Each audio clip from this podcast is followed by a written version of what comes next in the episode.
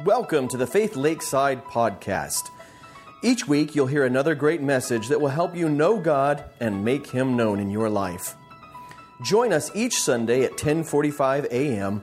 and throughout the week in small groups to make the most of your learning experiences. Now, sit back, relax with a great cup of coffee and a notebook, and enjoy this week's message. We are continuing our series in the book of Philippians. So if you have your Bibles, I encourage you to open them up to Philippians chapter 2. We're going to be starting in verse 19. So Philippians chapter 2, or you can check out the Bible app. The uh, sermon for the day should be in there, unless I messed something up like I did a couple of weeks ago. So uh, not that that happens often, just too often for what I would prefer. Uh, so Philippians chapter 2, we're going to be looking and starting in verse 19, but uh, always like to review just to help you remember the concepts that have brought us to where we are. The Apostle Paul is writing to the church in Philippi. Uh, he is a prisoner in Rome, he's under house arrest for his Christianity. And Philippi is a, uh, a Roman colony full of Roman living kinds of people, easily influenced by the pagan culture that is around them. And so you have this church that's just a few years old uh, that is seeking to follow after God. And so Paul is telling them how to do that and encouraging them to have some right perspectives in life and right choices. And it begins with this understanding that for the Christian to live is Christ and to die is gain. And so our whole life should be focused on Jesus. And he encourages the Philippian church to do this to live your life worthy of the gospel of Christ. And this is an amazing challenge because Paul is telling us that, that, as Christians, we should consider the sacrifice of Christ on the cross and live in light of that. If he was willing to give so much for us, what are we willing to sacrifice and give in order to live lives worthy of what he's done for us? And, and this begins to be fleshed out at the beginning of chapter 2, and he says, Do nothing out of selfish ambition or conceit, but in humility consider others as more important than yourselves. Everyone should look not to his own interests, but rather to the interests of others. And then he says, gives an example. He says, adopt the same attitude as that of Christ Jesus, who was God and gave up all the rights and privileges of heaven, setting those things aside in order to take on flesh, to walk a life as a human just like you and I, and then die as a servant on the cross for the sins of all of mankind, rising again on the third day and being declared amazing by the Father. And, and so he, he then continues to say, I want to encourage you to live this selfless life, but as you are doing that, I want you to work out yourselves, excuse me, work out your own salvation with fear and trembling, understanding that we are saved by the work of God within us, but that salvation within us should result in an outwardly lived life of righteousness. And he begins to describe that. So we have these challenges to have a right perspective on our lives as Christians, to, to have a, a, a, focus on meeting the needs of others, and then to realize that true salvation is not just an inward personal thing, but it should begin to manifest itself outwardly as you serve and reach out into the lives of others. And Paul says that those who will begin to live this life begin to work out their salvation from the heart change that God has affected inside to a lifestyle change on the outside, that we will be declared like shining stars in a crooked and perverse generation. And so, with all of these challenges, with all of these things before us, Paul is essentially saying that we are supposed to live our lives worthy of the gospel, practicing humility and allowing your faith to manifest itself in holiness, righteous works, and unified service. So that brings us to the place here, Philippians chapter 2, verses 19 through 30, where Paul gives to us two examples that are the shining stars that he says all of us can and should be as Christians. Remember just, just a few verses before, he, he says that you will be like shining stars amongst a crooked and perverse generation when we work out our salvation with fear and trembling. And so he gives us two examples here in these, this, these two passages of two shining stars. It begins with Timothy, whom he calls a faithful son. And then the second shining star is Epaphroditus excuse me, Epaphroditus, who he calls a fellow soldier in the faith. So if I were taking notes to turn in in the back so that I could get a prize later on, I would write down right now the two shining stars that Paul talks about in this passage are Timothy and then the fun word, Epaphroditus. Um, if, if you are considering the name for your first child or your next child, think about this Epaphroditus. I think it can go both ways. And so it could just be like an easy, you choose this name, Epaphroditus. What would you call it for short? Path? Um, no, that's just weird. Uh, wrote it uh, but lots and lots of choices here. These two shining stars, though, Timothy and Epaphroditus. So we're going to look at Timothy first, whom Paul calls a faithful son. So let's look in Scripture together and read verses 19 through 24. Whether you're in your app or you've got your physical Bible, encourage you to just remember that all of our translations are translated from, they're brought from the original Greek, which very few of us read or understand, and brought into the English language so that we have access to Scripture in a language that we can understand. And so, nearly every translation you will pick up at a bookstore or from Amazon that are faithful, trusted translations are equal in standing. So you might like the KJV, you might like the NKJV, you might like the NASB, the ESV, the CSB, the HCSB, the NLT, or any of those translations. All of them, though they don't read exactly the same, are faithful translations from the Greek, and so we can trust them. So, as I read from the Christian Standard Bible, if it doesn't sound just like the Bible that you prefer, it's okay each of these translations is based on the same original Greek that we're trying to understand. So, uh, Philippians chapter 2, verses 19 through 24. Here's what Paul writes to the church in Philippi. He says this Now I hope in the Lord Jesus to send Timothy to you soon, so that I too may be encouraged by news about you. For I have no one else like minded who will genuinely care about your interests. All seek their own interests, not those of Jesus Christ. But you know his proven character, because he has served with me in the gospel ministry like a son with a father. Therefore, I hope to send him as soon as I see how things go with me. I am confident in the Lord that I myself will also come soon. So, we see in the short passage Paul talking about Timothy. Now, this isn't the first time that we see Timothy in the letter to the church in Philippi. In fact, if you were to flip back in your Bible or scroll back in your app, you would see that in chapter 1, verse 1, the Apostle Paul writes this Paul and Timothy, servants of Christ Jesus.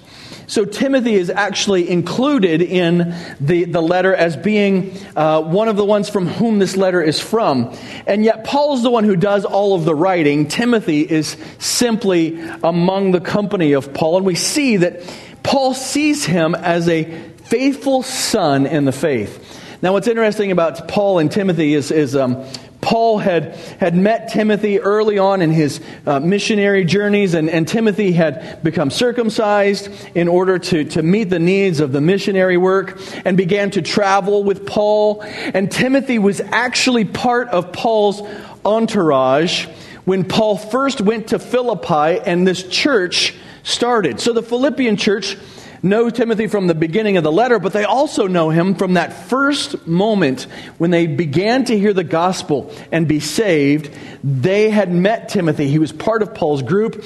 Paul actually had to flee from Philippi, but Timothy had stayed behind in order to keep teaching the Christians there about the new doctrines that they were being introduced to. So this Timothy is a faithful son to Paul, a faithful spiritual son.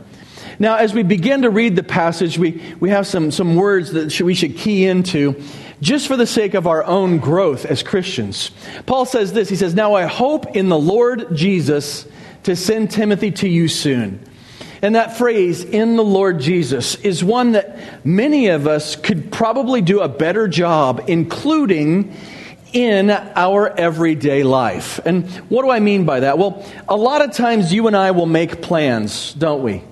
We, we will determine what we will do with our day, with our week, with our life. Uh, I won't ask how many of you have a five year plan because you five year planners, you will raise your hands excitedly, and those of us who have never written a five minute plan will be shamed. And so, uh, but, but you five year planners, you know what it's like. Uh, you, you're the kind, you, you have everything in ink planned out for the next five years. And, and the problem is that oftentimes we will plan and we will not include submission to God in that plan.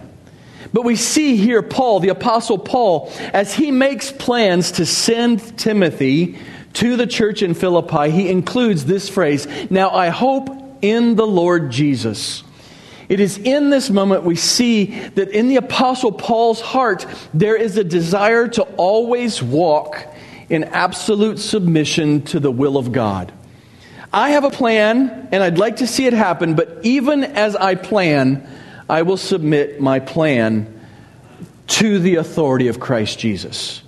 Now, you might hear somebody say something like, Well, I'll see you next week, and, and they'll throw in at the end, Lord willing. And that can be just something they'll say out of flippancy because they got used to saying it. But many of us say it because we really do sit back and think, That's not even a sure thing. It's on my calendar. I'm hoping to be there, but I understand that I could walk out, I could slip on the ice, I could conk my head, and I won't make the meeting next week. And it was the Lord's will for me to be diverted otherwise. And so it's important for us to develop a habit in our Christian walk of taking our plans and submitting them to the will of God on a regular basis and understanding that apart from His will, apart from His desires for us, we are simply planning things for no reason. But when we submit those things to Him, we are walking in faithfulness. And so Paul says, Church in Philippi, if the Lord has it, I want to send Timothy to you. And the reason he wanted to send Timothy is because he wanted to hear stories of the Philippian church when Timothy returned to him. And he wanted to hear of the Philippian church's faithfulness. Uh, cool thing about Timothy, I mentioned it, uh, I think, in the first sermon on Philippians, but Timotheos is his name in Greek, and it means one who honors God. What a cool name. What a, what a, what a great name. Uh, uh, Proverbs, I remember when I was a little kid, you know, a great name is to be uh, desired over, over riches. And it really means about character and what people think of you, but a great name's a good thing. Uh, my name, Michael, it means who is like God. And it's actually a question.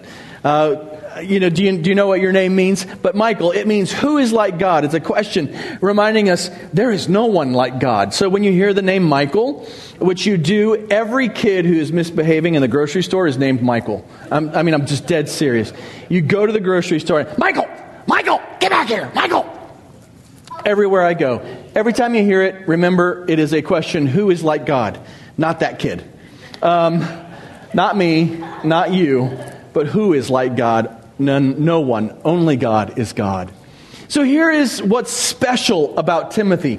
Here's what we get to see about Timothy. Timothy is a man who has walked with Paul and walked with God for quite a number of years now. And we see that Timothy has begun to work out his salvation. So here's how Paul describes him. He says, I have no one else like minded who will genuinely care about your interests. He, he claims that everybody else seeks their own interests and does not seek the interests of Christ Jesus. But you know his proven character because he has served with me in the gospel ministry like a son with a father. Now, Timothy was not Paul's biological son, but he was his spiritual son. He was like a son to Paul, and he was faithful in all that he did. And so we see these words, these, these ones that we've highlighted. Timothy was like minded to Paul. The, the words here in the Greek literally mean same souled. Paul and Timothy were like soulmates. I, I, don't want you to take that into the, the modern expression of, you know, love and, and uh, romance. Instead, it is two people who are so alike in their desires, in their longing to see God's plans come to pass in the lives of others, that they are same souled, they're intimately linked, they're same in their very being and their concern. And, and if you've ever had a friend, a connection, a, a ministry partner like this, not talking about a romance, but we're talking about somebody you walk in the room and you just know that your goals are the same. And Paul and Timothy were like that. And, and Timothy's salvation was being worked out in such a way that his, he was like minded with one of the greatest missionaries and, and authors that we have in out, throughout Christian history. And not only did he think the same way as Paul, were they connected to one another like soulmates, Paul says he also genuinely cared for the needs of those around him. Genuinely cared for the needs of the Philippian church. Working out your salvation should mean you are the kind of person when you encounter someone else and, and, and want to see them grow in Christ likeness that you are willing to give selflessly, to abandon your own desires in order to see them raised up into walking in closer unity with Christ. As when Paul says that Timothy is genuinely caring for the Philippian church and all that he's ministering to, that he is selflessly wanting to see the best according for, to Christ's plan to everybody that he ministers to. Everybody that he comes in contact, he wants to see God's best come to pass in their lives, and he's willing to give up his own desires and his own plans in order to see that happen. This is what it looks like as your salvation works out. This is what it looks like as we're maturing we should be willing to give of ourselves to see salvation come into the lives of others, to see spiritual maturity develop in the lives of others. Paul says that Timothy has proven character. Proven character. It means he has been tested and confirmed. He is consistent in how he lives.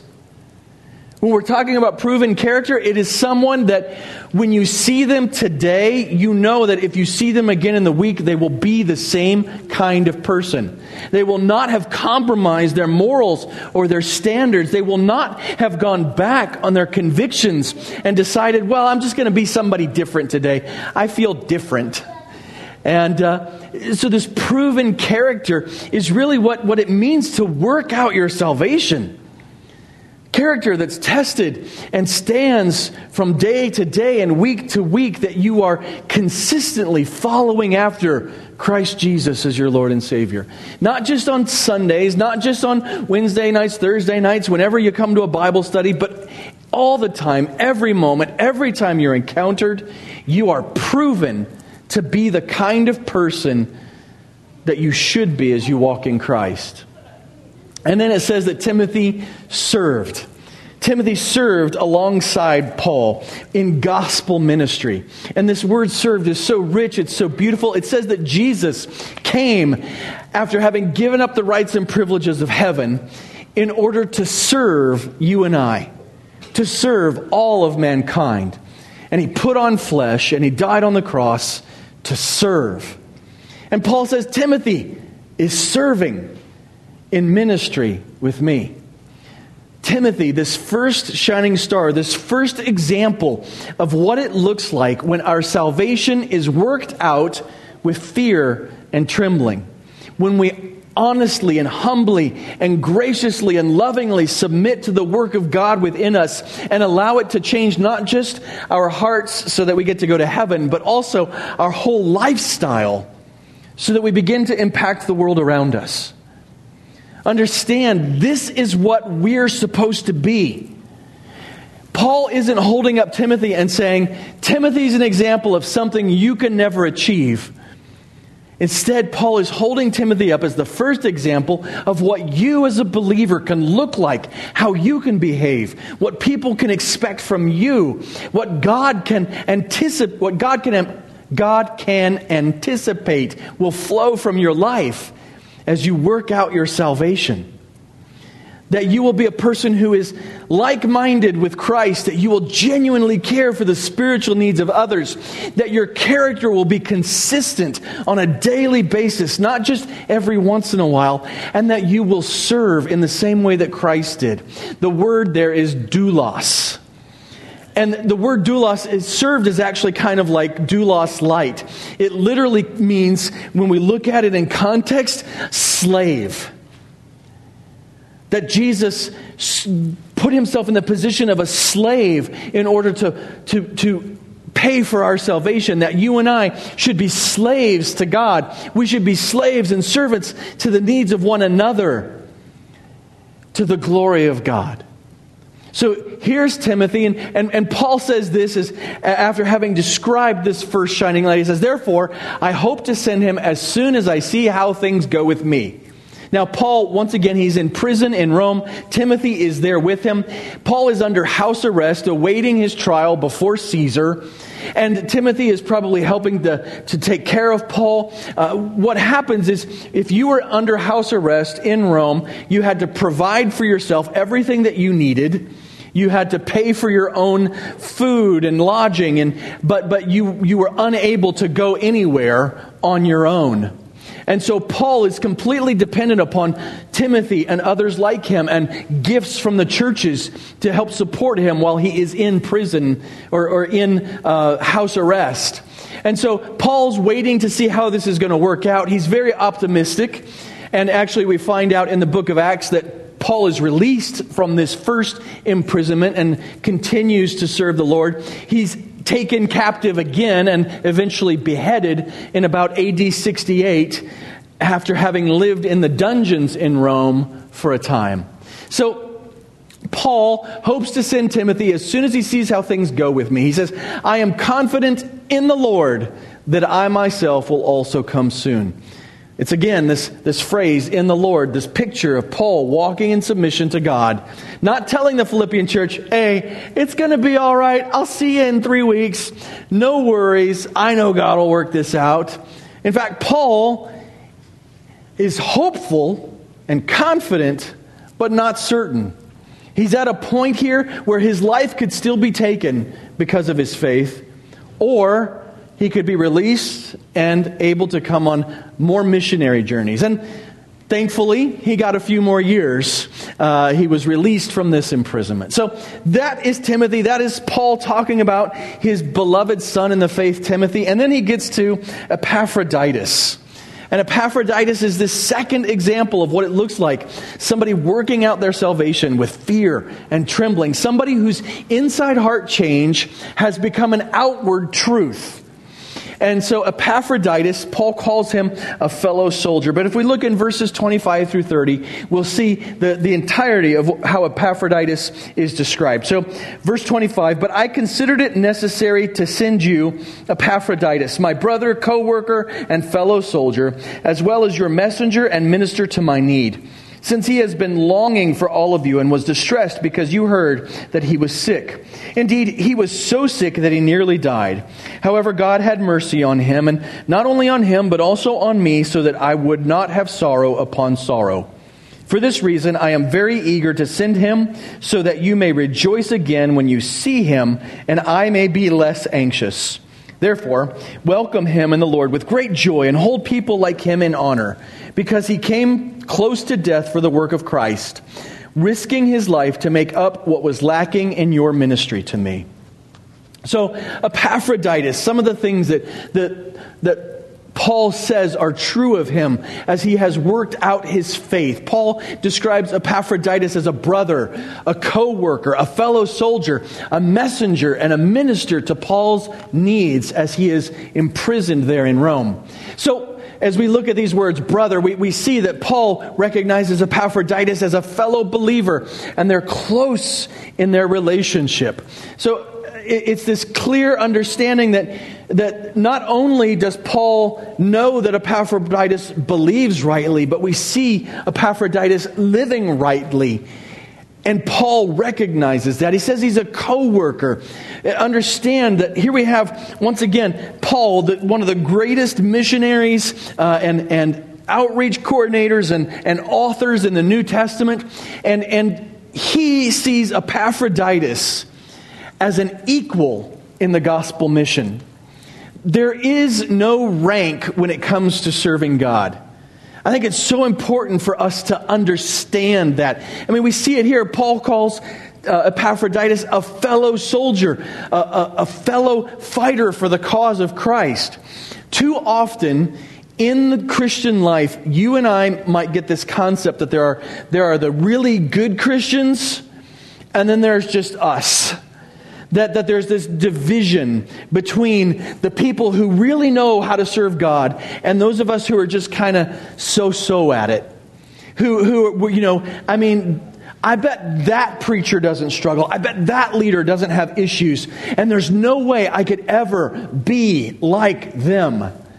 But you need to understand something that in Christ, we are equal in status.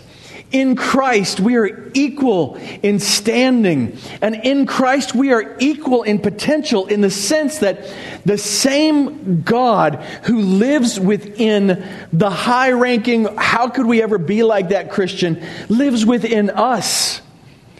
And we, by submitting to the power of the Spirit within us and working out our salvation with fear and trembling, can be the kind of Christian that we should be, and the kind of Christian that, that, that even an elitist would look at us and go, This is, You are a co worker, you are a fellow soldier. Now, our influence will not necessarily be the same. We won't necessarily get to have a TV show I'm still working on mine, but actually, I've never even been able to figure out how to do a podcast regularly, let alone a regular TV show. I got nothing. Um, but, but, but the thing is, we, we might not get the same kind of prominence. We might not get the same kind of recognition.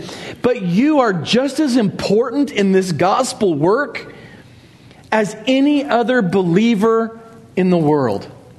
Your faithfulness is just as critical to seeing people saved as the faithfulness of whatever highfalutin big name preacher you can think of. The difference between you and I spiritually is that I stand up here so everybody can see me. But when we talk about status, when we talk about potential in service, when we talk about the ability to be faithful to God, we're on the same level. We are all brothers and sisters. We are co workers. We are fellow soldiers in this work. And if you sit in a chair and think, well, I never could, you're wrong. You're limiting the power of God within you. Now, we all have different personalities, right? We've got different strengths and weaknesses. And God will use us uniquely according to our shape. But we have the same potential to influence the kingdom of God as everyone else who believes in Jesus Christ. We're co workers, we're fellow soldiers, we're brothers and sisters.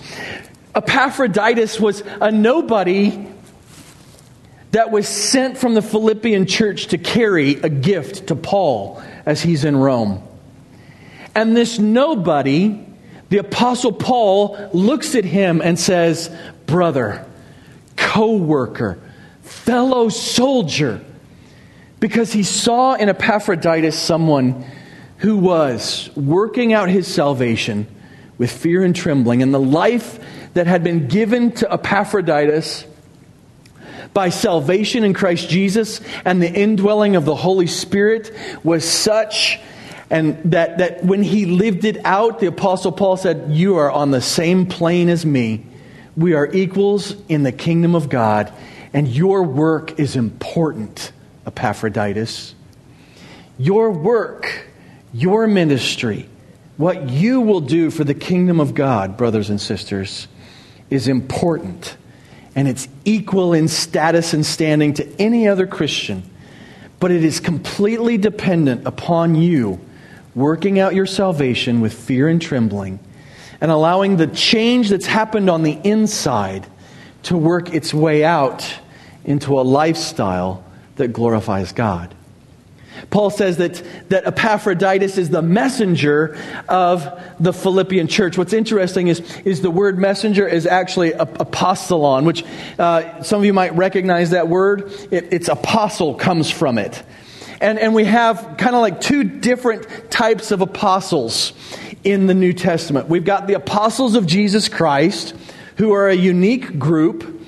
And we see there were 12 and then one committed suicide because he denied Christ and, and betrayed him.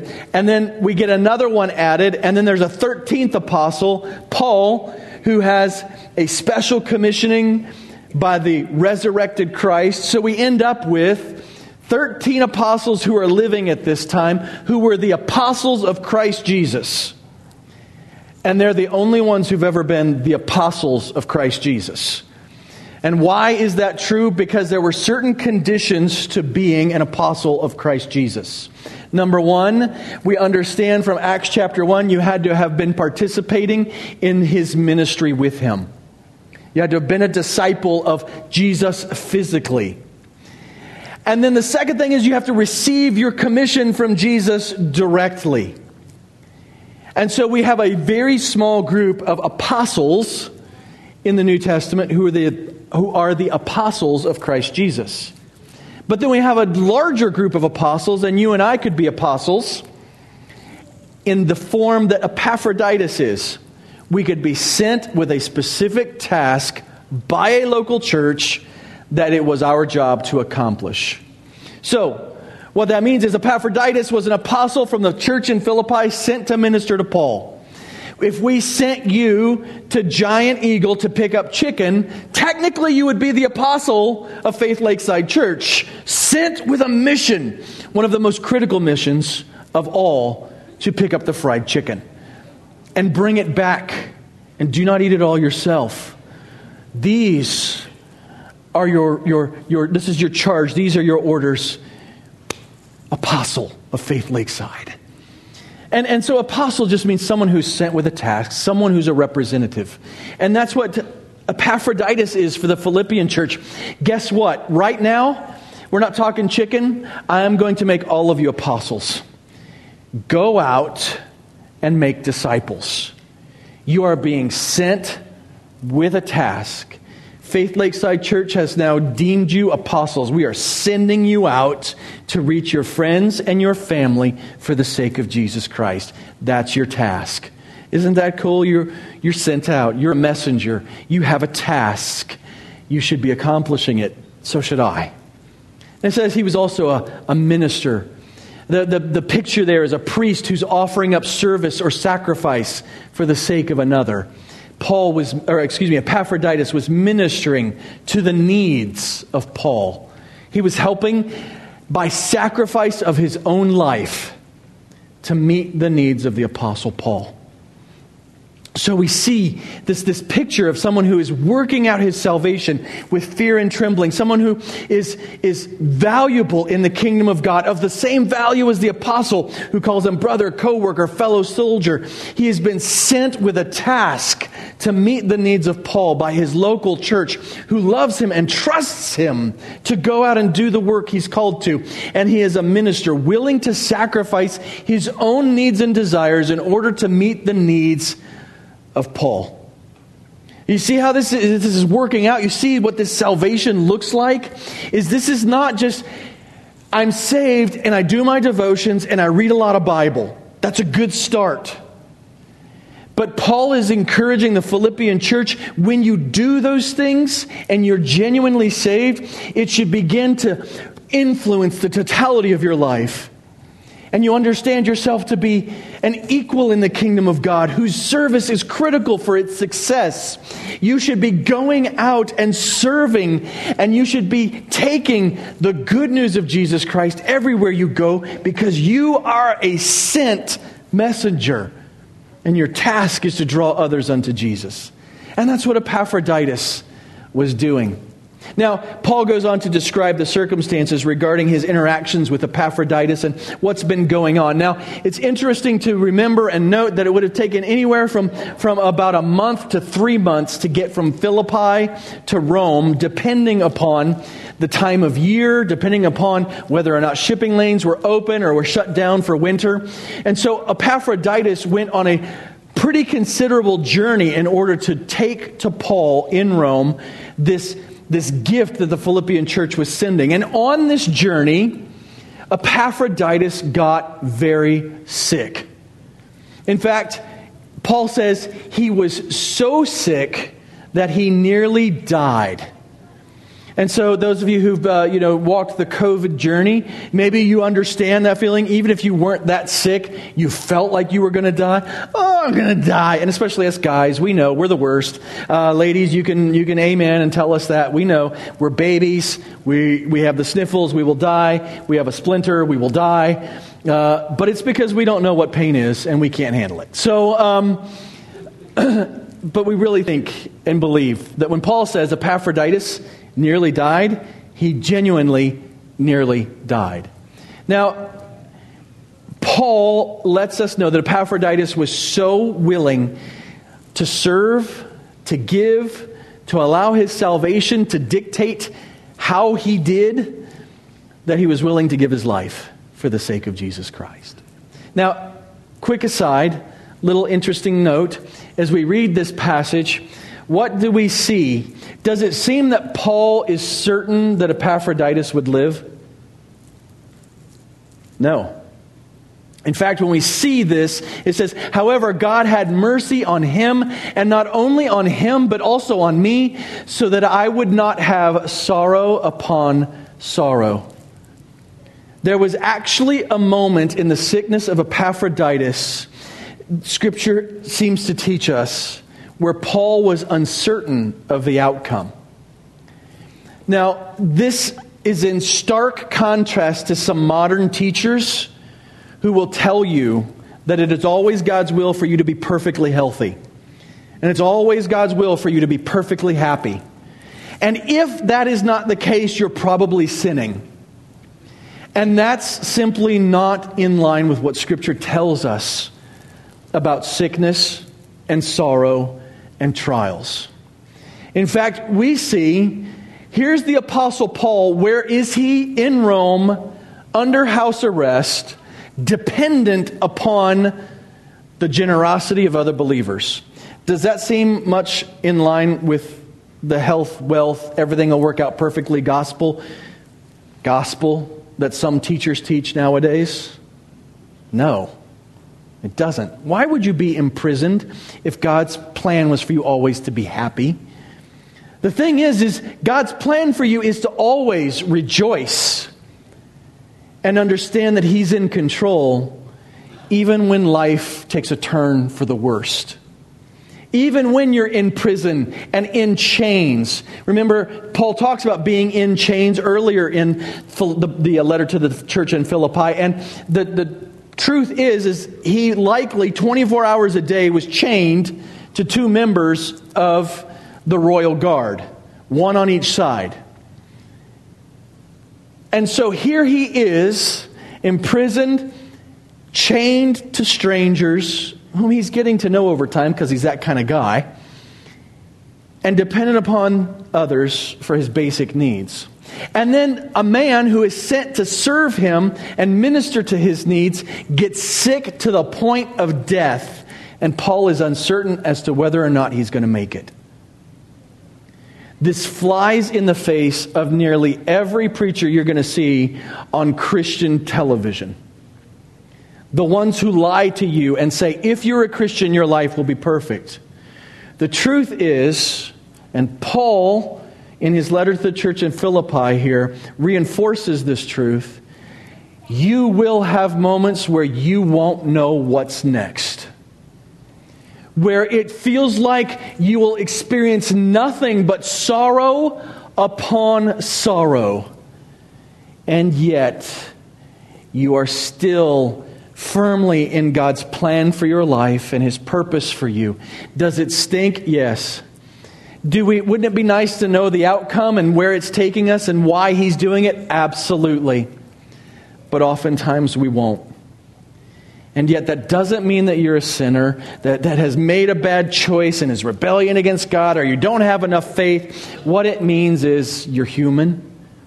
And even when you love God and He loves you, bad things can happen. You will be sick. Some of us, real sick. Some of us for more than a week or two. You will lose things loved ones will die, jobs will go away, doesn't mean he doesn't love you or value you. It simply means we live in a world that's broken up and sideways. And even the Apostle Paul struggled with this and faced uncertainty and the potential of sorrow upon sorrow. And he's going to tell us later in this letter what we should be doing. I'll give you a spoiler. Rejoice in the Lord always. Again, I say, rejoice. Philippians 4 4. It doesn't say rejoice in your circumstances because they're always going to work out right. Rejoice, that phrase, in the Lord, in submission to God, looking to what He's done for you. But in this circumstance, thankfully, what we see is that God did bring Epaphroditus up out of his sickness. And the church in Philippi probably knew he was sick but likely did not know that he was better and feared the worst. And so he said, Paul says this, for this reason I am very eager to send him so that you may rejoice again when you see him and I may be less anxious. In other words, once Epaphroditus is back with you and you can rejoice in what God's done in his life, I won't have to worry about him anymore. I'll know that he's home safe and things are well. Therefore, welcome him in the Lord with great joy and hold people like him in honor because he came close to death for the work of Christ, risking his life to make up what was lacking in your ministry to me.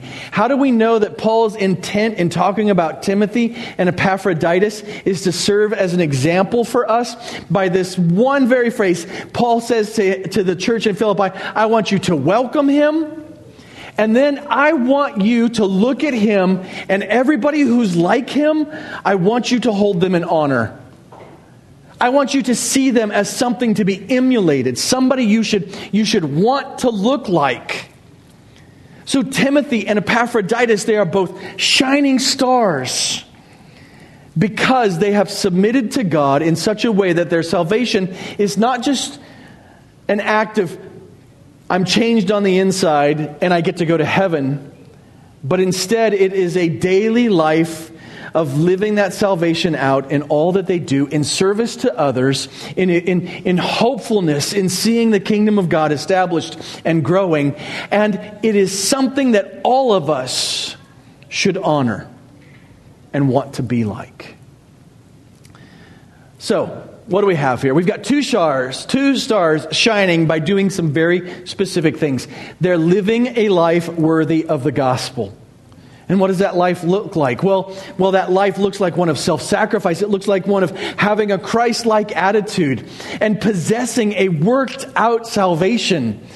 Now, nobody would say that Epaphroditus and Timothy are perfect. In fact, the Apostle Paul, in one of his later letters to Timothy, says, in 1 Timothy chapter 1 verse 15 this is a trustworthy uh, saying worthy of full acceptance Christ Jesus came to save sinners of whom I am the worst.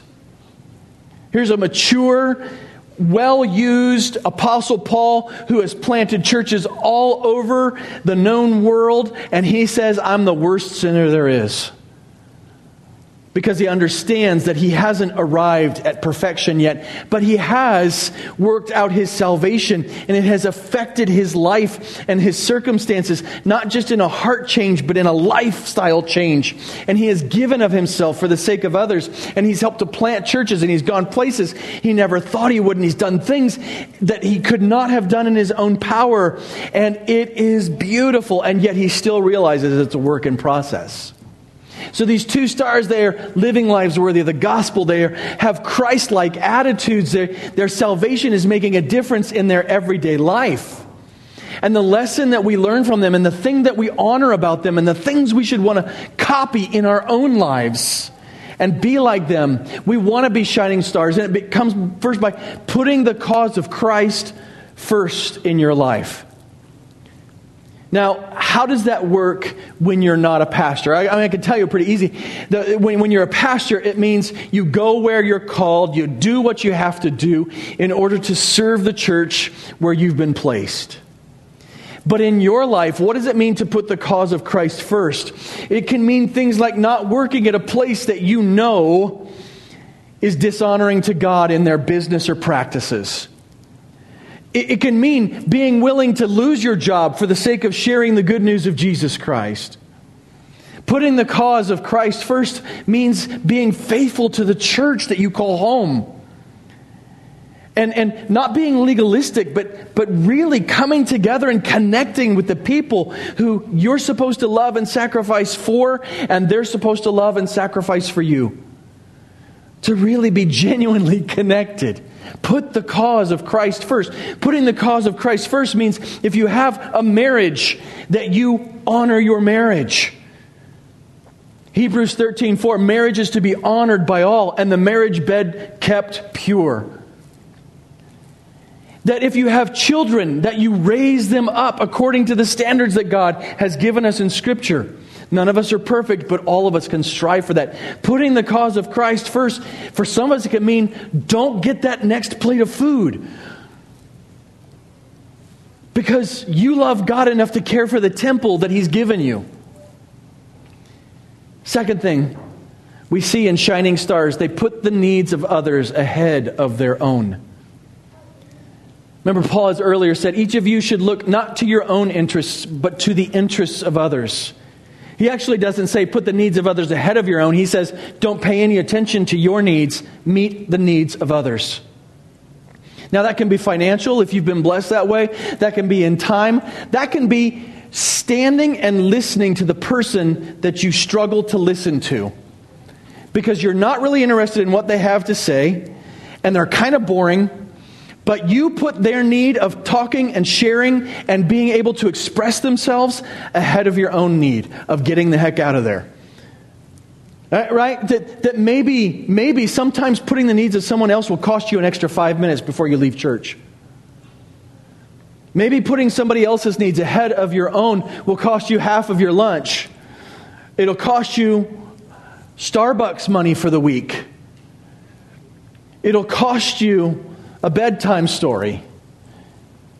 It'll cost you a back rub. Mm, that, that, that went weird. Never mind. Uh, let's not talk about that in church. But putting the needs of others ahead of your own is a hallmark of a Christian life that is being worked out with fear and trembling. And here's the really cool thing about Christianity that those who live it out are consistently willing to give their lives for something better. Christianity doesn't ask us to do more. Jesus doesn't ask us to do more. He asks us to do better in the things that we're already doing. And willing to give of our own desires and our own life and our own choices and our own needs in order to do the better every time in order to do it without grumbling or arguing, in order to do it with an attitude like Christ Jesus. So, brothers and sisters, we too are called to be shining stars like Epaphroditus and Timothy. And it begins with putting the cause of Christ first. It continues with putting the needs of others ahead of your own. And it will culminate in being willing to give your life for the better instead of living it for yourself and what's just good enough. So, as you read Philippians, as you review, excuse me, this passage in your studies this week or in your meditations and contemplations, this is the goal. This is what we should honor. This is what we should be like. Putting Christ first, putting others first, and consistently giving up ourselves for the sake of something better. Because we have to remember to live is Christ. And because of the love and work of Christ, his death on the cross, and his resurrection, we can be confident that this whole life is worth sacrificing because death will be a gain. And then the resurrection life comes after that life eternal on a new earth, and Christ in our midst. To live is Christ to die is gain. And with that perspective, we can look back and say it's worthwhile to put Jesus first. It's worthwhile to put others ahead of myself. and it's worthwhile to give my life for the better of Scripture and the kingdom of God. Let's pray together. Father, we thank you for today. Just thank you so much for your word and how beautiful it is, how, how full it is, that, that, that there is no part of our lives that it doesn't speak to. In fact, your word so clearly calls us out for, from what comes easy the selfishness, the self righteousness, the self serving that comes so easily to us. But you call us out from that into a life of following you, of submitting to your Son of believing on Him for salvation, and then giving our lives for your glory and His. Help us as Christians to be shining lights. I know that there are so many here that you, you've already done the work in their heart. And now I pray that we would be able to take the changed hearts and work out our salvation with fear and trembling and allow that to interact with and, and change our daily lives. Help us to realize that the self sacrifice begins in church and in home, but it should continue out into work and grocery shopping and, and eating lunch. And, and it should just have repercussions all throughout to how we choose what to watch and listen to, how much we eat, and how much we share. Help us to work out this salvation that is so true and so life changing and so dear to us with fear and trembling and to become faithful disciples who look more like you, Lord Jesus.